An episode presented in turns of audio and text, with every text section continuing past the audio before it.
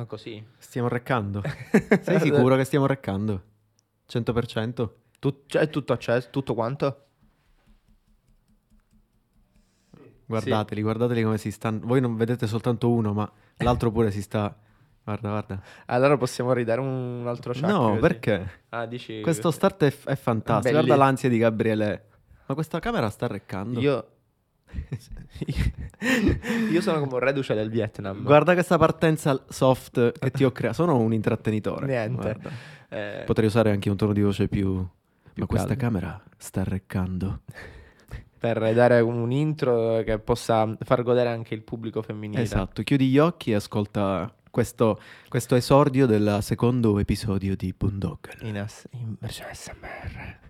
Benvenuti, ben Ciao trovati. a tutti, benvenuti. eh, Oggi mi sento pacato, cioè sono emozionato ma pacato. sei in versione chill, quindi. Non so cosa significa, cosa E significa? il chill è quando sei in riposo, ah, sì, ah, tipo la musica. Esattamente, Ok. la chill music, appunto Ah, musica da, sì, sì, da, ripo- da riposino. Mi sento chill. La musica da biocco. L'argomento Eh, di oggi, lo intro- guarda come lo introduco così, tum. L'argomento di oggi è la dipendenza di Gabriele dalle droghe leggere. Eh, ne parleremo a fondo e cercheremo di entrare nei meandri di questa... Ecco il motivo per cui non ho più la barba, l'ho persa Esatto. a causa delle droghe Sì, leggere. sì, sì. Deliri, I deliri di post... eh, mm, post, come si dice? Post?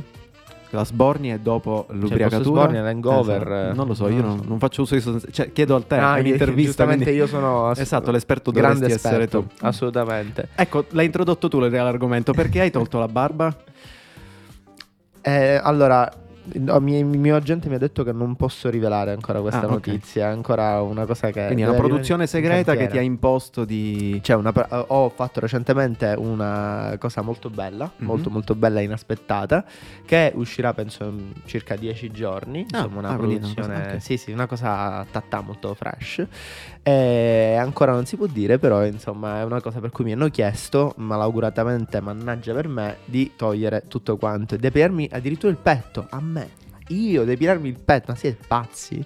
Eh, l'ho dovuto fare, insomma, quindi io mi trovo in questo stato da infante. E infatti io Stavamo questa settimana. cercando ragazzi tra i 12 e i 13 anni, ti sei candidato, Eccomi. quindi hai... Eccomi bravo, bravo, bravo. Io infatti questa settimana non volevo reccare, non volevo fare niente. E invece loro, Boondoggle deve andare avanti. la multinazionale, Il BB, nostro pubblico, folto pubblico, eh, tutti e 12 hanno chiesto gran tutti voce. dodici. Grazie Sì, a Rita, Laura, sì. Margherita per Anche dall'estero, seguito. tutti quelli che ci seguono dall'estero, Chiara e Francesca. Grazie. Sì, grazie, zia anche per eh, i feedback positivi che abbiamo avuto sulla prima puntata. Entriamo nel vivo di questa seconda puntata e del nostro argomento che è molto molto interessante, eh, ma eh, non è fresco. Ok, No, è un no, argomento che in realtà stagionato. Eh, esatto, perché eh, Boondoggle nasce quasi con questo argomento, nel senso che è una cosa che succede spesso in ufficio quando i ragazzi lavorano eh, al loro computer, entra qualcuno nella stanza e annuncia questa nuova notizia, questo nuovo tormentone o questo scandalo che insomma sui social rimbalza E quindi, ognuno ovviamente dice la sua. c'è sempre un'ulteriore scusa per non lavorare. Esatto. Quindi C'è parte- gente che fa così al computer e parla. quindi fa- Sì, sì, sì, sì.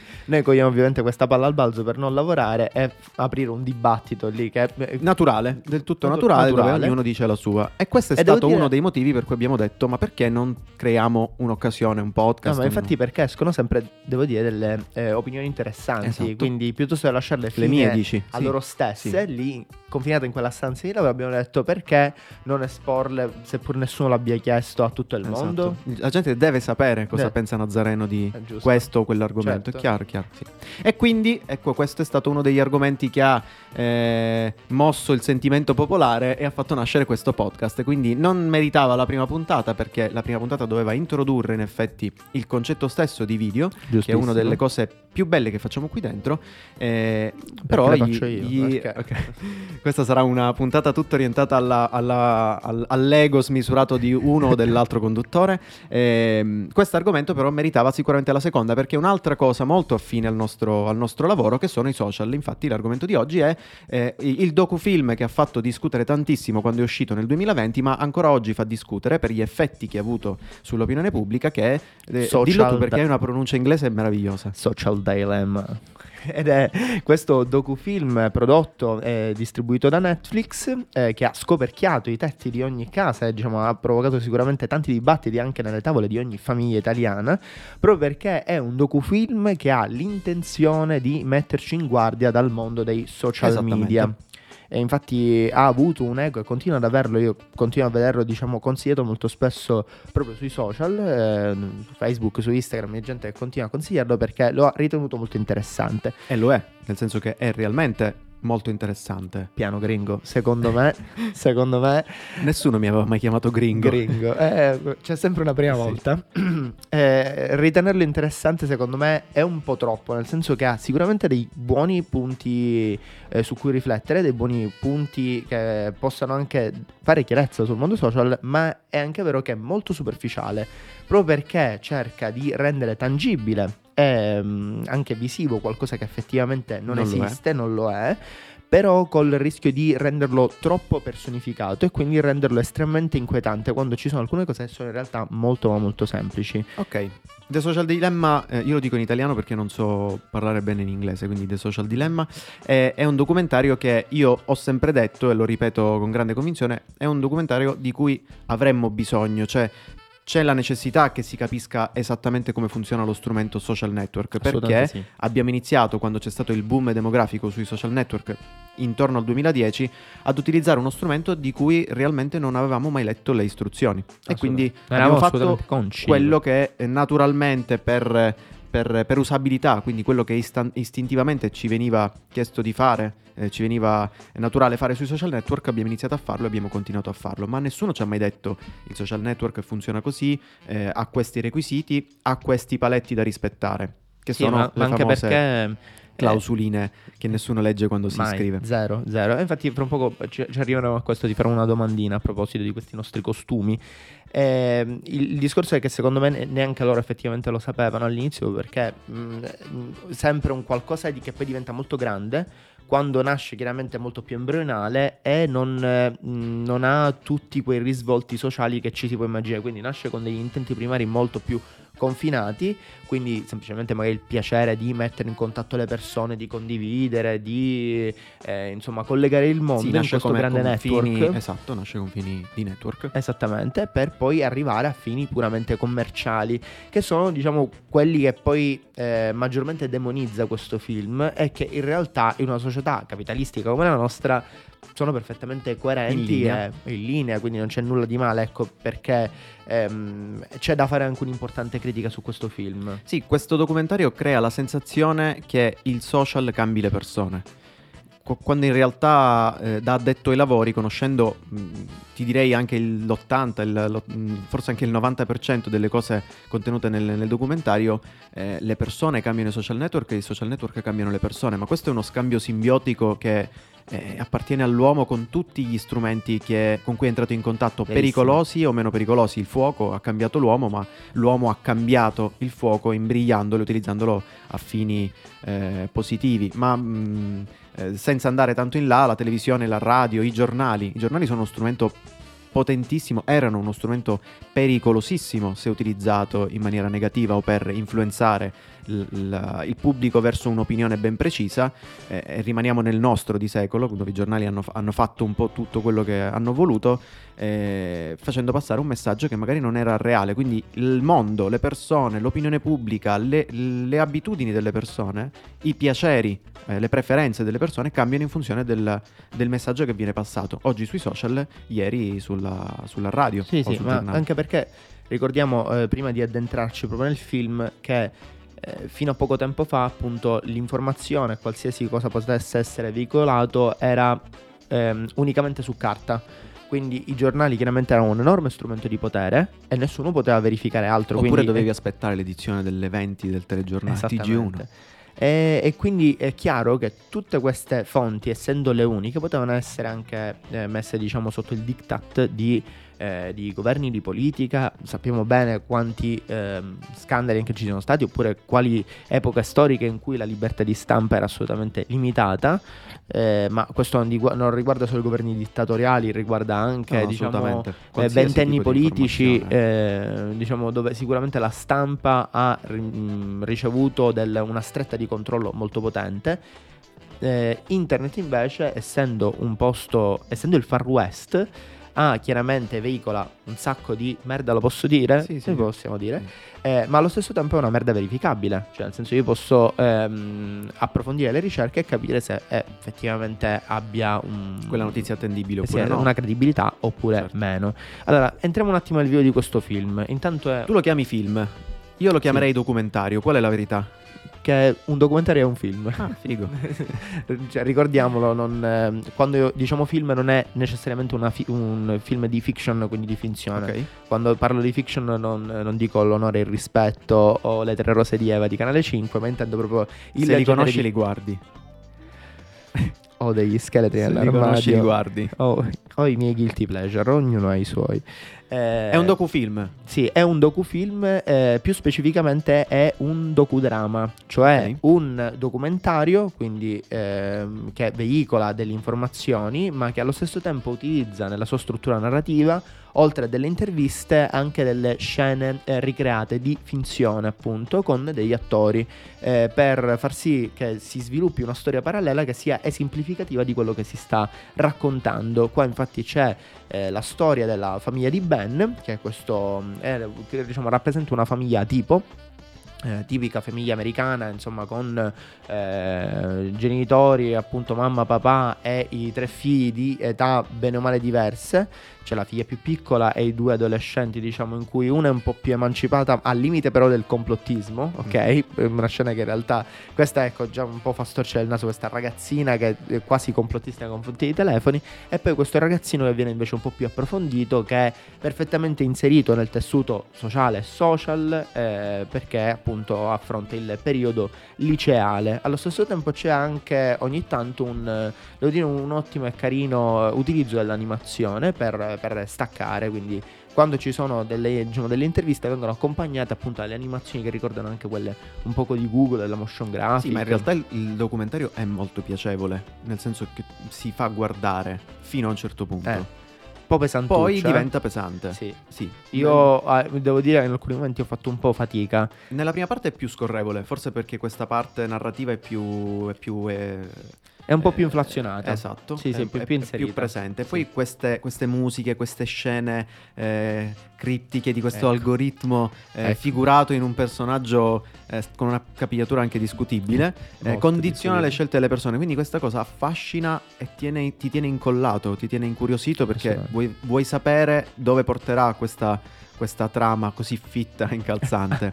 Poi Allora- diventa un po' più pesantuccio perché si entra anche su temi più pesanti. Sì, ci arriveremo anche a questo, questo uso di scene drammatiche, di questa musica tetra. Per Ma infatti era questa la mia domanda. Ok. È un documentario, cioè quando tu utilizzi eh, questi escamotage eh, in fase di, eh, di editing, diciamo così, eh, si può ritenere un documentario? Il documentario non dovrebbe sì. essere fedele a ciò che sta raccontando. Se, eh, ricordiamo che il documentario è sempre un'opera di un autore, rappresenta sempre un punto di vista, quindi è Ok. inevitabilmente ehm, viene filtrato dal punto di vista dell'autore che vuole far passare un messaggio. Il documentario non deve accostarsi alla verità, perché la verità non esiste. È, ricordiamo, è una cosa che... attenzione. È una cosa che viene anche affrontata all'interno del documentario, c'è questo concetto di verità che ricordiamo appunto mh, filosoficamente è una cosa che non, non esiste, non ci Infatti questo è stato uno dei motivi di critica perché la verità che viene presentata è unilaterale, ci sono soltanto questi, eh, definiamoli pentiti della Silicon Valley, Sì, questi eh, redenti che Sì. cercano di illuminare il- la popolazione mondiale rispetto alla pericolosità dei strumenti che loro stessi hanno eh, Sì. contribuito a, a sviluppare e a creare. Loro sono i veri protagonisti di questo docufilm Esatto. perché tutte le interviste che vengono fatte, su cui viene costruita la narrazione, sono tutti ex dipendenti, ma non parliamo di veramente di dipendentucoli. No, no, Eh, no. scusa, non voglio dire Diri- offendere nessuno. dirigenti, ma creativi. Alti piani Eh, proprio. sì, sì, ok? sì, sì, sì. C'è chi anche ha, ha inventato il tasto del like, del mi piace. eh, Chi ha sviluppato la modalità video consigliati su YouTube, chi Esatto. ha eh, sviluppato l'interfaccia di, di Google eh, Gmail, quindi parliamo di persone che hanno influenzato l'usabilità di questi strumenti in maniera eh, eh, significativa, non- non- esatto. quindi persone che presentano la loro visione del loro lavoro, ma non c'è il contraddittorio, quindi non è la verità, è la loro verità. Sì. E quindi quello che è stato a più riprese contestato a questo documentario eh, è proprio il fatto che mh, è unilaterale, non c'è un contraddittorio, non c'è nessuno che possa parlare facendo le veci di Sì. chi invece viene accusato sì, di eh, manipolare la mente delle persone. Per carità, non vengono solo dati ehm, i lati negativi dei social, vengono espressi anche lati positivi, ma sono solo delimitati in alcune parti che vengono affrontate un po' più superficialmente, oppure verso la fine. Cioè, infatti, chi non è arrivato al finale si perde probabilmente la parte più interessante, un po' più illuminante e anche veritiera. eh, proprio perché magari vittima della pesantezza della, diciamo, della parte intermedia della narrazione, magari si è, lasciato scoraggiare e non ha terminato. La parte finale quella effettivamente Esatto. mi ha, mi ha fatto dire ok. Eh, ha un suo perché questo documentario. Ha dei, un, diciamo, un bianco e un nero ha dei lati positivi e negativi. Infatti voglio- vorrei un attimo riportare entrambe le cose partendo però ovviamente dal peggio. Ok perché sono una merda e quindi partiremo, partiremo dal peggio. Eh, Andiamo a quello che dicevi tu poco fa, queste Ok. scene tetre, queste ehm, scene drammatiche accompagnate da una musica, da un sound design anche molto presente, ehm, cioè rendono immotivatamente delle cose naturalissime e terrorizzanti. Ok, cioè vengono per esempio a un certo punto mostrate delle server farm. Le server farm non sono altro che dei grandi centri con queste, queste macchine, queste, sì, queste, ma- queste file di macchine a, a perdita d'occhio, ok, tutte cablate, che servono ovviamente per sostenere ehm, dei social o dei motori di ricerca così grossi come Google, LinkedIn, che è chiaro che hanno una mole di utenza e di contenuti costanti che solamente veramente, solamente veramente ehm, dei grandi punti dove ci sono tantissimi computer che elaborano in continuazione dati. Può, diciamo, Qualcuno deve sostenere. dirvelo, i vostri social, i vostri selfie, le vostre fotine dei piatti hanno bisogno di un posto in cui essere conservate. Eh, cioè non è che noi le mandiamo lì nell'iperuranio. Ricordatevi che voi per ogni file che mettete sul computer, sull'hard disk, c'è una memoria. In questo caso c'è qualcuno che le tiene per voi e c'è, c'è bisogno di questo. E loro mostrano queste scene terrorizzanti, queste file di co- Sì, sì. con i È cavi. presente Matrix quando ci sono tutte le persone Sì. eh, incapsulate in questo sonno liquido? Sì, sì, È sì, sì. cosa- Ah, ecco, esatto. Sono c'hai- queste scene Hai drammatiche. molto eh, la sensazione di essere finito o in Matrix o in Mano- eh, Minority Reporter con Tom Esattamente, sì. Cruise. Immotivatamente è una cosa normalissima. Qualcuno deve conservare i dati, ha bisogno di tanti computer che elaborano dati, fine. E quindi ci, ci sono delle fe- server farm. Google ha fatto una cosa intelligentissima, se non mi sbaglio, ha messo, siccome chiaramente riscaldano un delirio, Microsoft, Microsoft, Microsoft, eh, sì. che, eh, sì, li ha, li ha immerse, li ha immerse nell'acqua fredda così da risparmiare l'impatto, diciamo, in termini di impatto ambientale o eh, di attrezzature per tenere fresco eh, il, eh, l'hardware, giusto? Esattamente, cioè capito, pazzesca.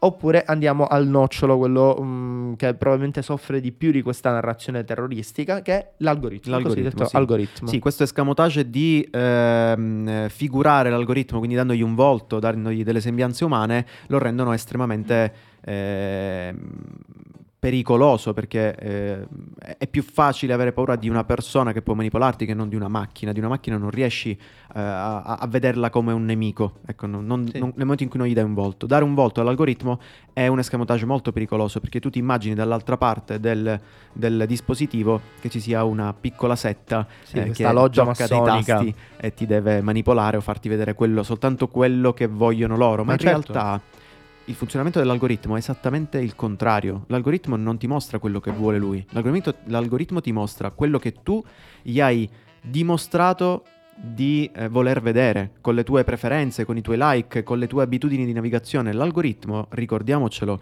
eh, è, è- è semplicemente una sequenza di comandi matematici, di trigger Sì. che si attivano con determinati stimoli. Cioè, lo studiamo a scuola, eh, dico, è, è- veramente una cosa semplice. Renderla umana è, è vera- è molto pericoloso perché la gente si immagina che ci sia una volontà dietro l'algoritmo. L'algoritmo non ha una sua volontà, è programmato per rispondere a un certo trigger, cioè a un certo stimolo.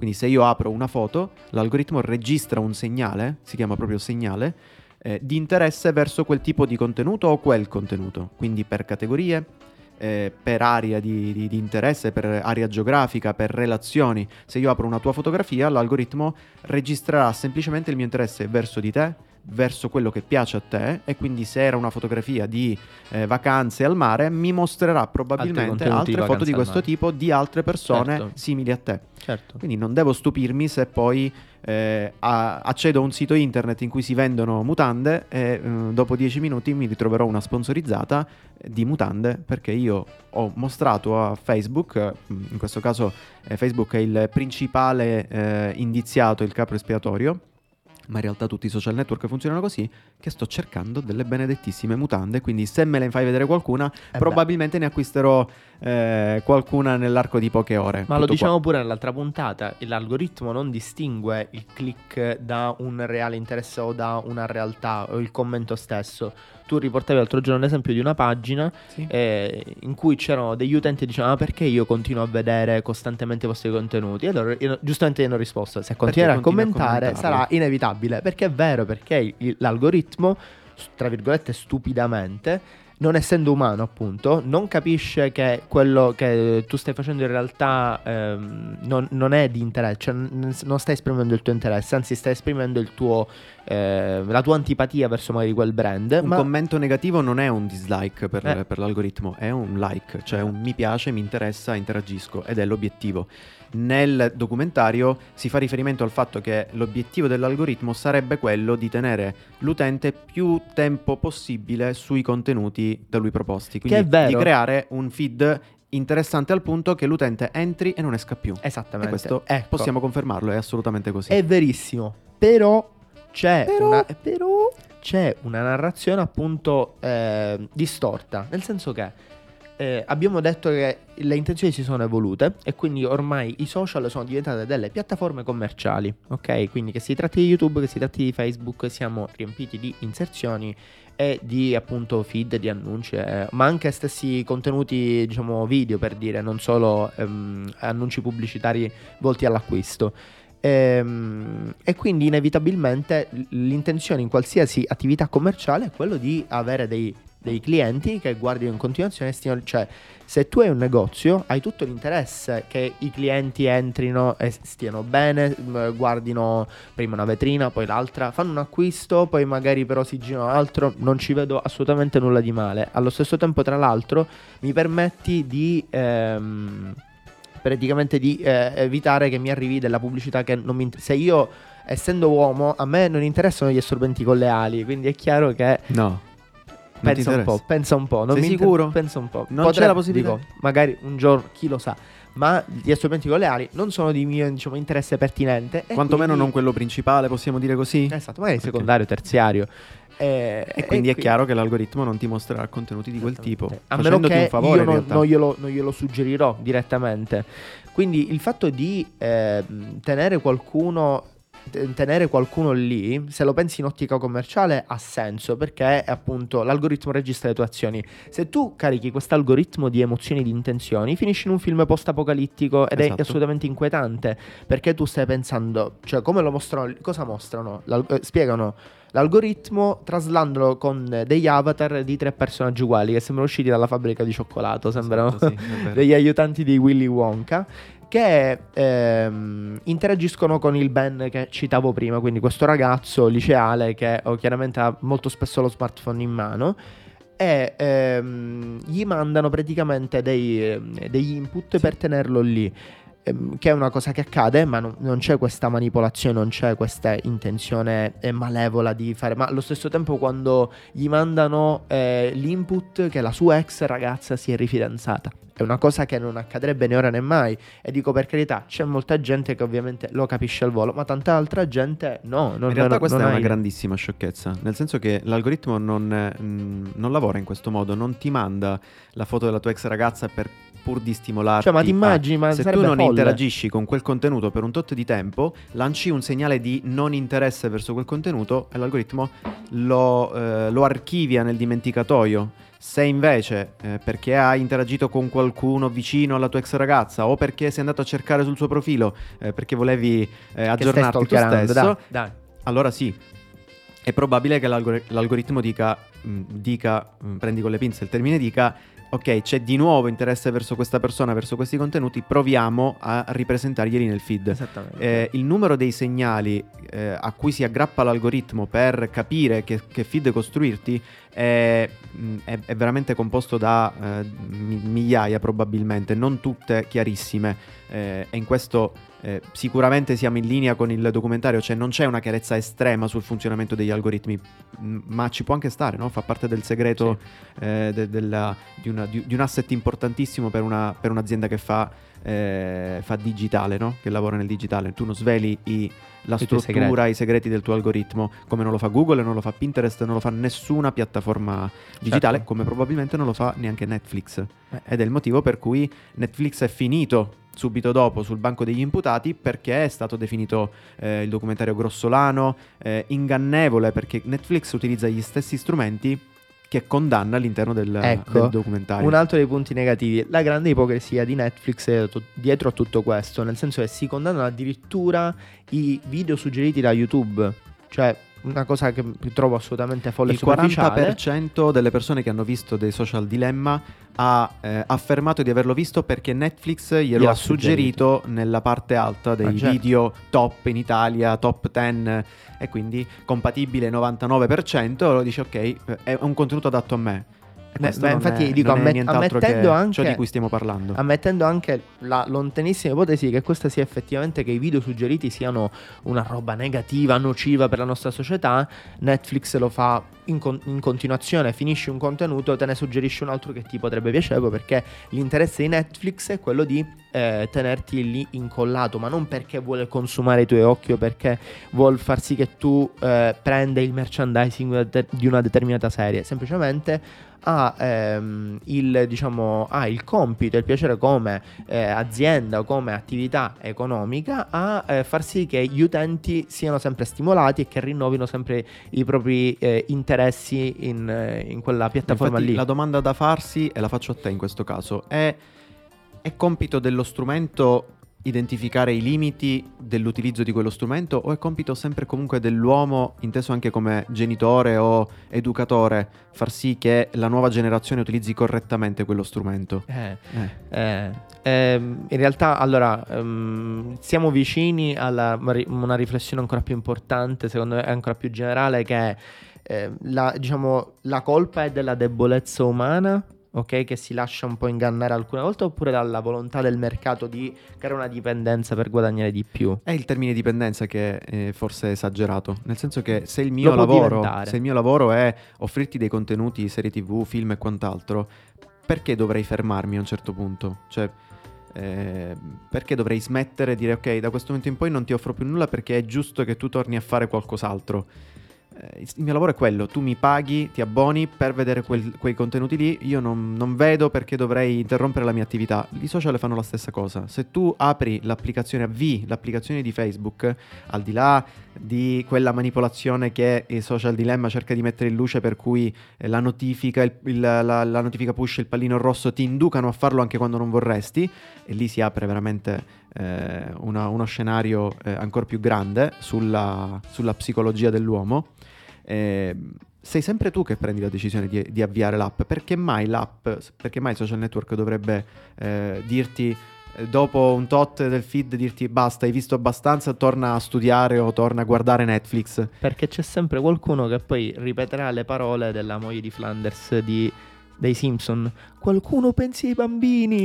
c'è, sempre que- Ecco. c'è sempre questo eco dietro. Ecco, noi da addetti ai lavori, cioè io da addetto ai lavori da papà ti dico eh, ai bambini ci pensino i genitori, nel senso che se eh, lo- il social network, come dicevamo all'inizio, hanno delle regole. Eh, stamattina ho letto una frase bellissima che, che mi aiuta. La facilità di accesso a uno strumento non deve essere confuso con la facilità di utilizzo. Cioè il fatto che questo strumento sia qui a portata di mano non vuol dire che sia semplice da usare. Facebook, che è semplice da utilizzare, è, è facile accedere a Facebook, basta andare sulla- sull'URL corretta, inserire un'email e una password, mh, inserire un'età che sia accettabile per il social network e da quel momento in poi puoi usarlo, ma non significa che tu sappia usarlo.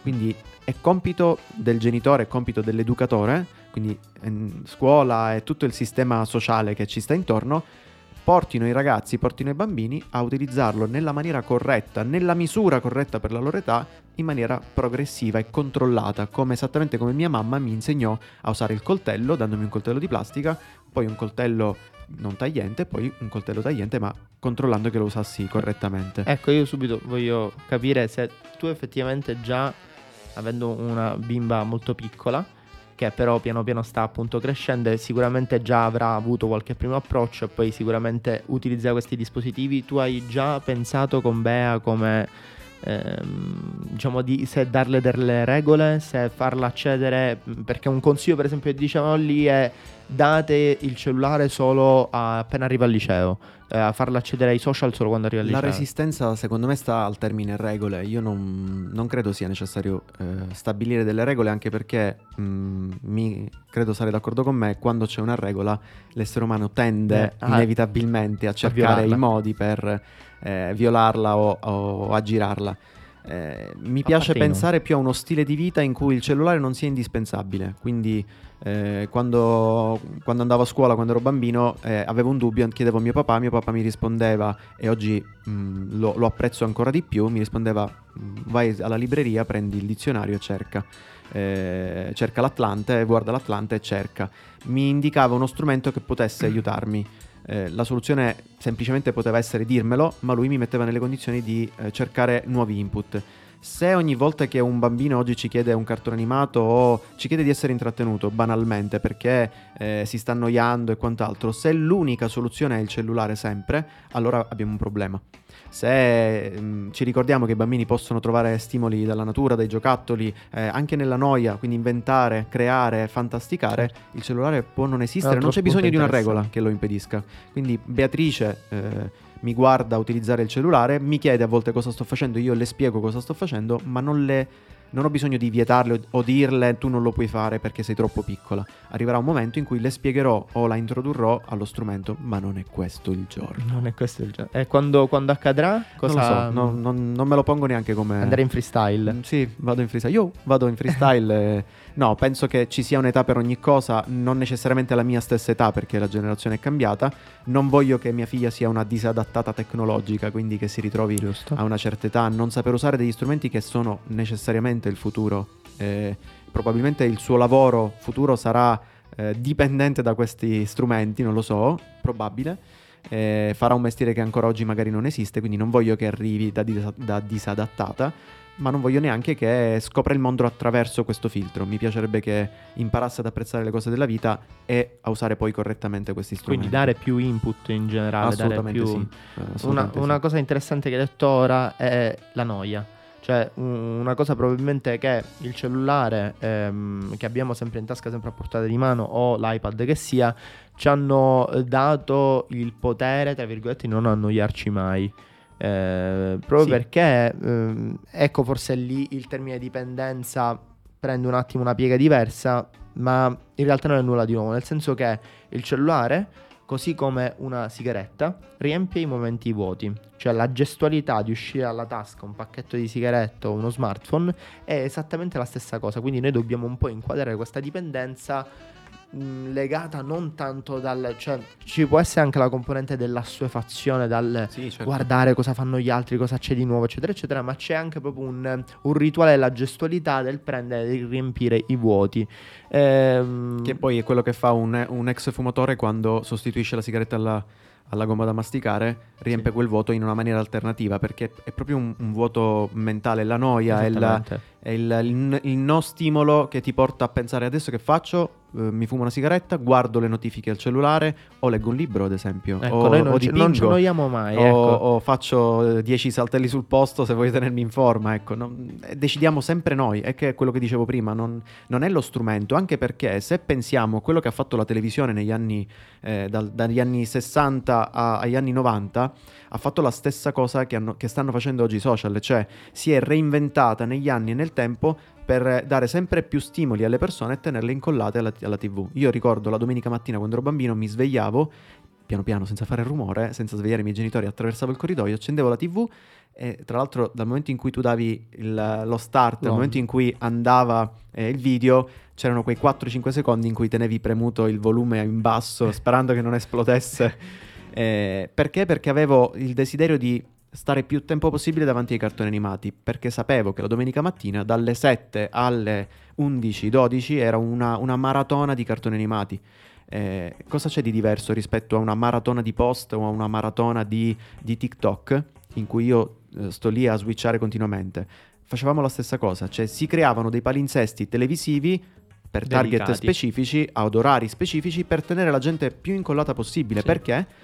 Perché la televisione, esattamente come un social network, era un'occasione pubblicitaria troppo ghiotta per le aziende. Esattamente, esattamente. Anche lì infatti si è piano piano regolato il termine pubblicitario. Stessa cosa YouTube ora che appunto ha la sezione YouTube Kids perché si sono piano piano perché sono chiaramente dei meccanismi eh, su cui poi le policy si vanno formando perché Eh, ma prima- è l'esempio della macchina che influenza l'uomo e l'uomo che influenza la macchina. Questa cosa che hai appena detto nasce quando nasce il problema. Non si può Certo. pensare che la soluzione esista a monte, che la sensibilità delle aziende esista perché è scontato che sia così. Ci si arriva con un processo Piano anche piano. critico, per carità, quindi che ben No, venga il, deve esserci il documentario. il pensiero critico. però un pensiero critico positivo, non che condanni la novità. Ecco, è la Certo. resistenza al cambiamento e al nuovo che crea problemi, secondo me. Esattamente, infatti ehm, l'aspetto, ehm, l'aspetto più superficiale è il fatto che molto spesso qua si dica, ah, eh, si- eh, sembra quasi che si dica si stava bene quando si stava peggio. Esatto, esatto. Eh, ma non tanto appunto, non, è- non c'è nessun effettivamente invito a torniamo alla vita di prima, eh, buttiamo via tutti i cellulari, qualcuno lo dice. Però non è, non è questo il tema, ma allo stesso tempo ti fanno credere che eh, fake news oppure la, eh, tra virgolette, l'attaccamento e l'influenza della pubblicità su giovani, bimbi, ma anche Siano più figli dei adulti, social network. Siano tutte figlie dei social In realtà è sempre esistito, cioè nel senso le fake io quando news guardavo Bim esistevano. Bum Bam eh, ed ero col mio eh, sorriso sornione davanti alla tv e mia mamma mi diceva mettiti più lontano che ti cadono gli occhi. Ok, che E tra l'altro vedevo zainetti, portacolori, Esatto, finito quella diari, parentesi lì, cosa chiedevi ai tuoi genitori? e Emilio è meglio, eh, il Pasqualone, Ecco. eh, il nuovo Tutte diario dei. Pokémon, cioè tutte cazzate che passavano in tv Certo. in quel momento perché sapevano che su 10 bambini 8 stavano guardando i cartoni animati. Assolutamente, Eh, e quindi è lo stesso, eh, lo stesso meccanismo eh, di quel tempo lì. Eh, dico, ci sta appunto, possiamo anche evolverci, non è detto che quello che facevamo prima era eh, candido, diciamo, e da Ma lasciare se apri un giornale o aprivi un giornale, maniera- tra gli articoli troverai sempre degli inserti pubblicitari. La pubblicità mm, passa insieme all'informazione in qualsiasi media eh, venga veicolata. Non c'è, non c'è un caso in cui l'informazione è nuda, è cruda, è pulita ed è assolutamente 100% credibile. Oggi la gente, ma ecco, eh, ho sentito l'altro giorno, adesso non ricordo l'occasione, eh, l'ho letto in un commento, c'era scritto, ah, i giornali dicono che eh, il leader di questo partito è in, eh, non è in accordo con, ma dove vogliamo arrivare? I giornali dicono, non è che tutto quello che dicono i giornali è vero, tutto Esatto. quello che dicono i social è fake news, tutto quello che dice la tv invece è, eh, Una via di è credibile, è una via di mezzo. Ogni informazione deve essere discussa, è la- lo spirito critico che deve portarci a sviluppare un pensiero pulito, cioè pulito, completo.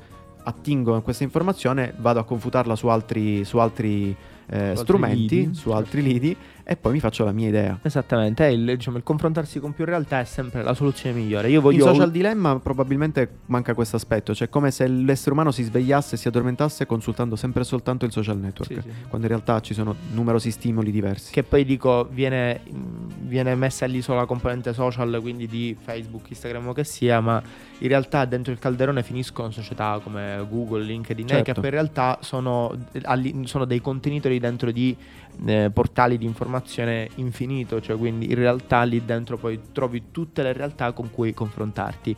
Io voglio insistere sul tuo ruolo genitoriale, Mhm. voglio lanciarti una provocazione che questa volta vede coinvolti Fedez e Chiara Ferragni, ok? Ok? Tra le quotidiane critiche che vengono perché ogni, ogni giorno qualcosa c'è qualcosa da dire a questi poveri cristiani, ehm, una delle critiche maggiori è praticamente il fatto che loro es- abbiano esposto, eh, senza che lui ne sia cosciente, abbiano esposto lo- il loro figlio Leone a un'esposizione mediatica eh, costante e continua. Quindi praticamente Leone è già a pochissimi anni di vita una star del web senza che però sia stato interpellato. Eh, come la trovi questa cosa? Non- io non credo che vada, eh, vada criticata, va, mm, credo sia semplicemente da osservare, nel senso che loro sono pionieri di questa cosa, probabilmente sono i primi che decidono di eh, creare un'identità digitale insieme a quella reale, mentre noi siamo praticamente tutti eh, nati e poi nati digitalmente a distanza di anni. Eh, c'è chi fa questa critica facendo il parallelismo con il battesimo cattolico, no? tu, mi fai, eh, tu mi costringi a un sacramento nel momento in cui non sono nelle condizioni di scegliere se farlo oppure no. Sì. Ecco, con tutte le pinze del mondo, argomenti diametralmente opposti, però un po' lo stesso concetto. Perché creare un profilo al bambino se il bambino non lo ha richiesto? Ma il, genito- il ruolo del genitore è prendere delle decisioni per il bambino almeno per i primi Per i primi anni di vita. almeno per i primi 3-4 anni, poi cominciare a, a- lasciare decisamente un po' più spazio decisionale in determinati contesti, poi lasciarlo eh, camminare sulle sue gambe nell'adolescenza finché non è un adulto. Quindi non, non può essere criticato, anche perché non è una cosa che noi possiamo chi- chiudere dentro degli schemi eh, consolidati a livello civile. Eh, il social network non esisteva, ora esiste, loro hanno deciso così, vedremo gli effetti di questa decisione fra vent'anni quando Leone sarà un adulto. Ed è un po' come il figlio di Cristiano Ronaldo deve necessariamente essere un fenomeno, o il figlio di eh, Gasman deve necessariamente essere un attore eccezionale quando in realtà decide di diventare un cantante. Ed è Eh, eccezionale. L'esposizione a un qualcosa non è detto che influisca uni- in maniera univoca in una Per certa tutti. direzione. per Giustissimo, tutti. giustissimo. Eh, siccome sembra che mh, faccia solo lo stronzo nei confronti di questo film, voglio anche parlare di, di alcuni punti positivi che effettivamente ci Ok, sono stati. quindi stai andando in fondo al documentario. Sì, sì, sì, sì. Che sicuramente in una- tanti non hanno guardato. In tanti hanno guardato fino a un certo punto, poi si sono indignati, hanno deciso di non andare oltre e lì iniziava la parte interessante. Però è anche vero che nella prima parte c'è una verità inossidabile, che proprio è, che se il prodotto è gratis, vuol dire che il prodotto sei tu. Una massima che è diventata famosa con questo docufilm, ma in realtà esiste già da tanti origini anni. Non precedenti. sappiamo chi nello specifico l'abbia detta, però appunto è una delle massime del marketing. e- ed è una cosa verissima. Eh, diciamo che qui stiamo sul mezzo, nel senso che loro te la vogliono fare passare anche qui come una... ehm, Una forzatura. una forzatura, ma in realtà mh, se, mh, se nessuno paga effettivamente questa cosa, loro devono avere un ritorno in quanto azienda. Qualsiasi gioco, ma Spotify, ma Sì. qualsiasi giochino app eh, sul cellulare, se è gratis è perché hai lasciato una mail o il numero di telefono o qualsiasi altra cosa. Esattamente. Mm.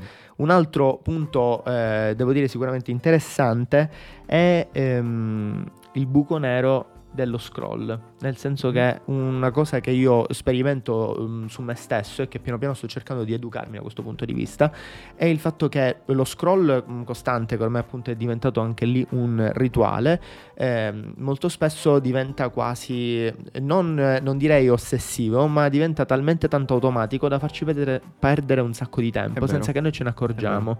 Io mi sono ritrovato più volte eh, su TikTok o su Instagram a scendere di continuo senza effettivamente fare nulla, cioè perdevo tre quarti d'ora e non me ne ero reso conto.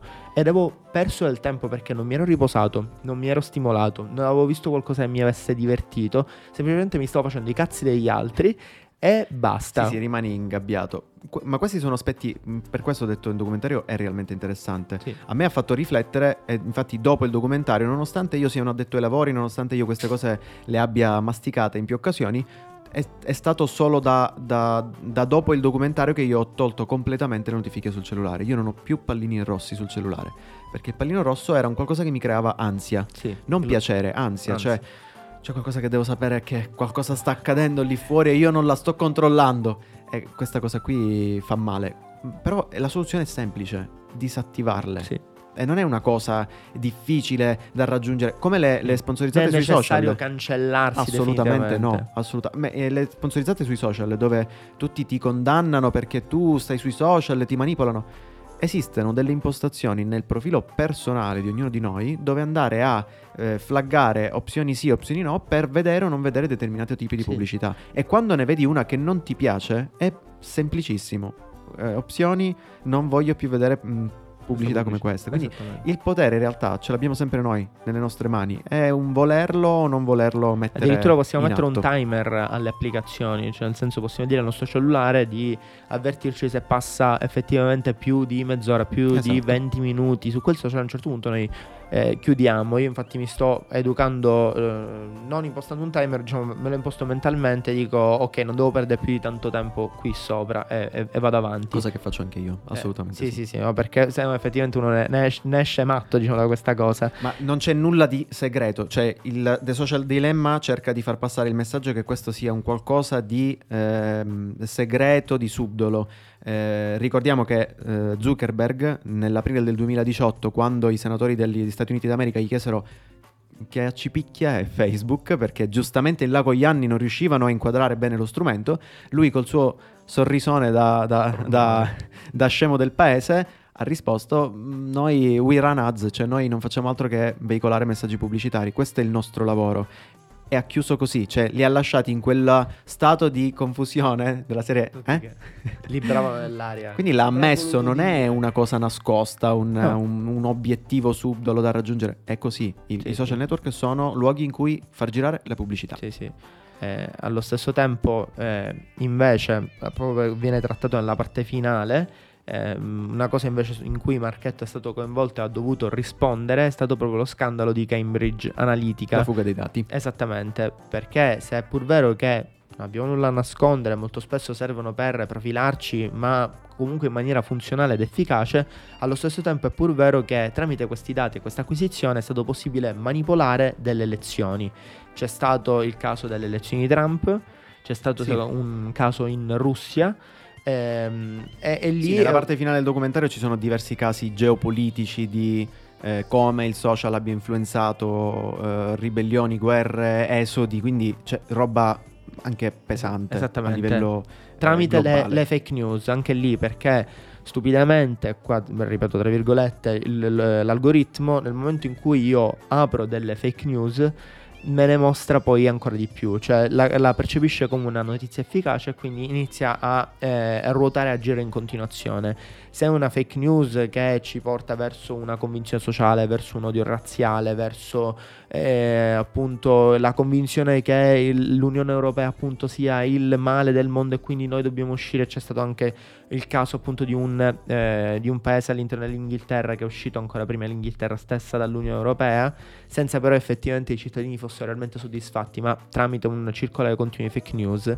E eh, quindi questo è sicuramente un, un, un aspetto. L'algoritmo da... è uno strumento perfettibile, cioè non, non, è, in, non, è, ineluttabile, non è infallibile. Eh, non basta, citazione cinematografica, schioccare le dita per risolvere il problema è uno strumento in mano ad altri eh, esseri umani che controllano, per esempio Facebook ha un team di controllo eh, enorme di, di, di, news. Tra l'altro eh, esistono delle patologie che si sviluppano facendo questo tipo di lavoro, quindi controllare manualmente le fake news. C'è gente che ci cade malata. Ah sì? Sì, perché leggono e controllano immagini, ma anche violente, di, mh, crude, mh, realmente crude, al punto che non possono fare più di un tot di ore di controllo senza prendersi delle pause. Quindi c'è dietro un lavoro di ricerca e di tentativo di frenare questi contenuti che non sono generati da, dai social, sono generati da persone che abitano i social. Sì. Quindi l'algoritmo è uno strumento perfettibile, sì. Dovrebbe identificare meglio le fake news, sì. sì. Ma è anche vero che più l'algoritmo si, si, perfeziona, più la gente impara ad aggirare l'algoritmo. E allo stesso tempo noi eh, I titoli ci... clickbait sono un esempio semplice, e comprensibile. Se noi ci educhiamo ad evitare alcuni tipi di contenuti oppure a confrontarci con altre con altri profili, con altre piattaforme, vedendo che quella notizia è totalmente fake e quindi non va condivisa e non va alimentata, allo stesso tempo anche lì noi lo perfezioniamo. Voglio chiudere con altri due aspetti positivi che ho trovato. Uno è, l'avevi citato tu poco fa, l'ossessione della notifica. Tu sì. le hai disattivate, c'è chi non le disattiva e ne cade profondamente malato ed è ca- eh, un caso di questo eh, che ho trovato estremamente interessante ed efficace, l'ho affrontato anche Black Mirror nella sua ultima stagione. Eh, c'è chi non è piaciuta, però ehm, io ho trovato un aspetto molto interessante che è stata nella puntata che ha ehm, visto come protagonista il ehm, mitico villain della serie Sherlock eh, praticamente eh, faccio, faccio, spoiler, quindi chi non l'ha vista si tappi l'orecchia. La puntata è Smith Prince. Eh, racconta di questo tassista praticamente che eh, a un certo punto rapisce eh, da, una, mm, da, un grande edificio di una multinazionale, rapisce un impiegato pensando che sia, si tratti di un, uno dei piani alti perché vuole mettersi in contatto praticamente con l'amministratore delegato di questa multinazionale che non è nient'altro che un alter ego dei nostri social network. Ehm, lo tiene praticamente sotto ostaggio fin quando non riesce a eh, riceverlo al telefono. C'è una lunghissima trattativa dove ci sono praticamente poliziotti e cecchini che tengono puntati i mirini su, sia sul tassista che sulla vittima che è ostaggio e praticamente scopriamo poi nel corso della puntata che ehm, il, diciamo, il, compimento di questo gesto estremo è dato dal fatto che eh, vuole appunto migliorare il social, vuole mettersi in contatto con questo grande capo perché lui stesso ne è stato vittima. Lui si trovava alla guida al volante con la sua eh, compagna che amava moltissimo. Eh, a un certo punto gli è arrivata una notifica per un commento di una foto di un gattino, se non mi sbaglio. Quindi l'esempio della cosa più stupida che possiamo immaginarci. Lui, preso troppo dal, diciamo, da, dal, desiderio, dal di... desiderio, di... aprire, di guardare la notifica, non si è accorto e ha sbandato. E si è, diciamo, hanno fatto un incidente con, un altro, con un'altra auto. E la sua compagna è morta, lui è rimasto ferito. E, mh, però la colpa è ricaduta sull'altro guidatore perché era in stato di ebbrezza, era eh, ubriaco e quindi la colpa eh, diciamo, non è ricaduta giuridicamente su di lui e da quel giorno lui è, si sente estremamente in colpa e in dovere di dover migliorare questa situazione, di dover migliorare il mondo. Eh, l'ho, l'ho trovato una puntata molto illuminante. Non è fantascientifica come generalmente è Black Mirror, ma è molto calata nel presente. Ma in realtà è una cosa che possiamo fare tutti noi. Nel senso che ognuno di noi, in qualsiasi momento della sua esperienza social, può lanciare un messaggio all'algoritmo e dirgli: Questo contenuto non è eh, vero questo contenuto vio- eh, viola eh, la sensibilità di questo tipo di comunità o questo tipo di minoranza.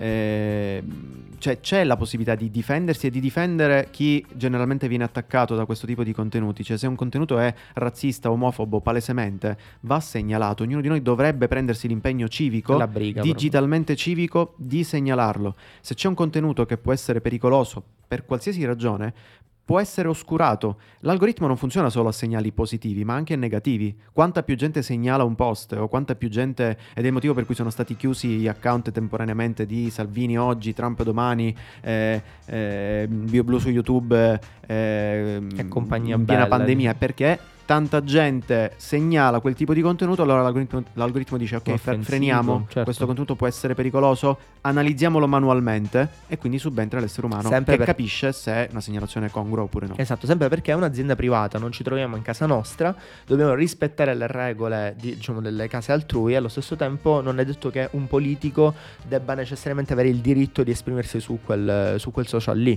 Non, non- non sta scritto da nessuna parte. La Merkel, per esempio, non ha, ehm, non ha pagine social Twitter, se non mi sbaglio, in cui comunicare compulsivamente e ossessivamente come invece tanti altri sovranisti.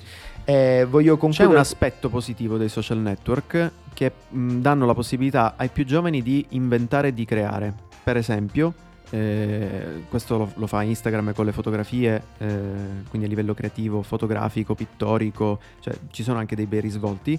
TikTok, che per esempio adesso è sul banco degli imputati perché è il nuovo male, Certamente. Facebook è il vecchio male. eh, in realtà è un'altra occasione per creator, per ballerini, per cantanti, per performer, Per esprimere la propria eh, creatività. imitatori, eh, co- comici, per esprimere la loro creatività. Mm, per esempio, un caso bellissimo è il caso del ragazzino che è diventato famoso col suo brano composto in cameretta, eh, Savage Love, che poi è stato acquisito da Jason Jason Derulo Derulo. e ci ha fatto una hit pazzesca. Eh, un ragazzino nella sua camera, quella- quel motivetto lì se lo sarebbe sognato di renderlo una hit. E invece è diventato famoso. Quindi Ok. ci sono situazioni virtuose. Bisogna ricordarsi che dove c'è il male, possibilmente, anzi, sicuramente c'è l'altra parte della l'altra faccia della medaglia che è qualcosa di positivo. Sempre uno yin e uno yang. Esatto, esatto, come in tutte le cose. Direi che Secondo abbiamo me- parlato un po' di sì. tutto quanto. Sicuramente avremo tralasciato qualcosa. Il succo del discorso è guardiamolo, The Social Dilemma, ma guardiamolo senza eh, quella leggerezza di un contenuto come fosse una fiction, Esatto. ma guardiamolo con spirito critico e cerchiamo di capire quanto c'è di, di vero e quanto è da confutare ancora. Perché non è esaustivo. The Social Dilemma non è esaustivo. Come la nostra puntata non è assolutamente No, assolutamente esaustiva. eh, se anzi avete qualcosa da mm, eh, su cui invitarci a Obiettare. riflettere oppure appunto mm, secondo voi abbiamo detto una cazzata scrivetecelo nei commenti fateci sapere insomma possiamo così alimentare il nostro dibattito Si chiude così la del secondo episodio. Eh, io sono in maniera diciamo Sì, lenta e graduale Sì, sì, sì, però gradevole, secondo me. stiamo per lanciare la sigla in maniera assolutamente Non anticonformista. convenzionale. Sì, sì, sì. Però ormai è rientrato nei nostri dettami, nei nostre- nelle nostre caratteristiche. Quindi io farei il conto alla rovescia per la sigla. 3, 2, 1, uno, la sigla. sigla.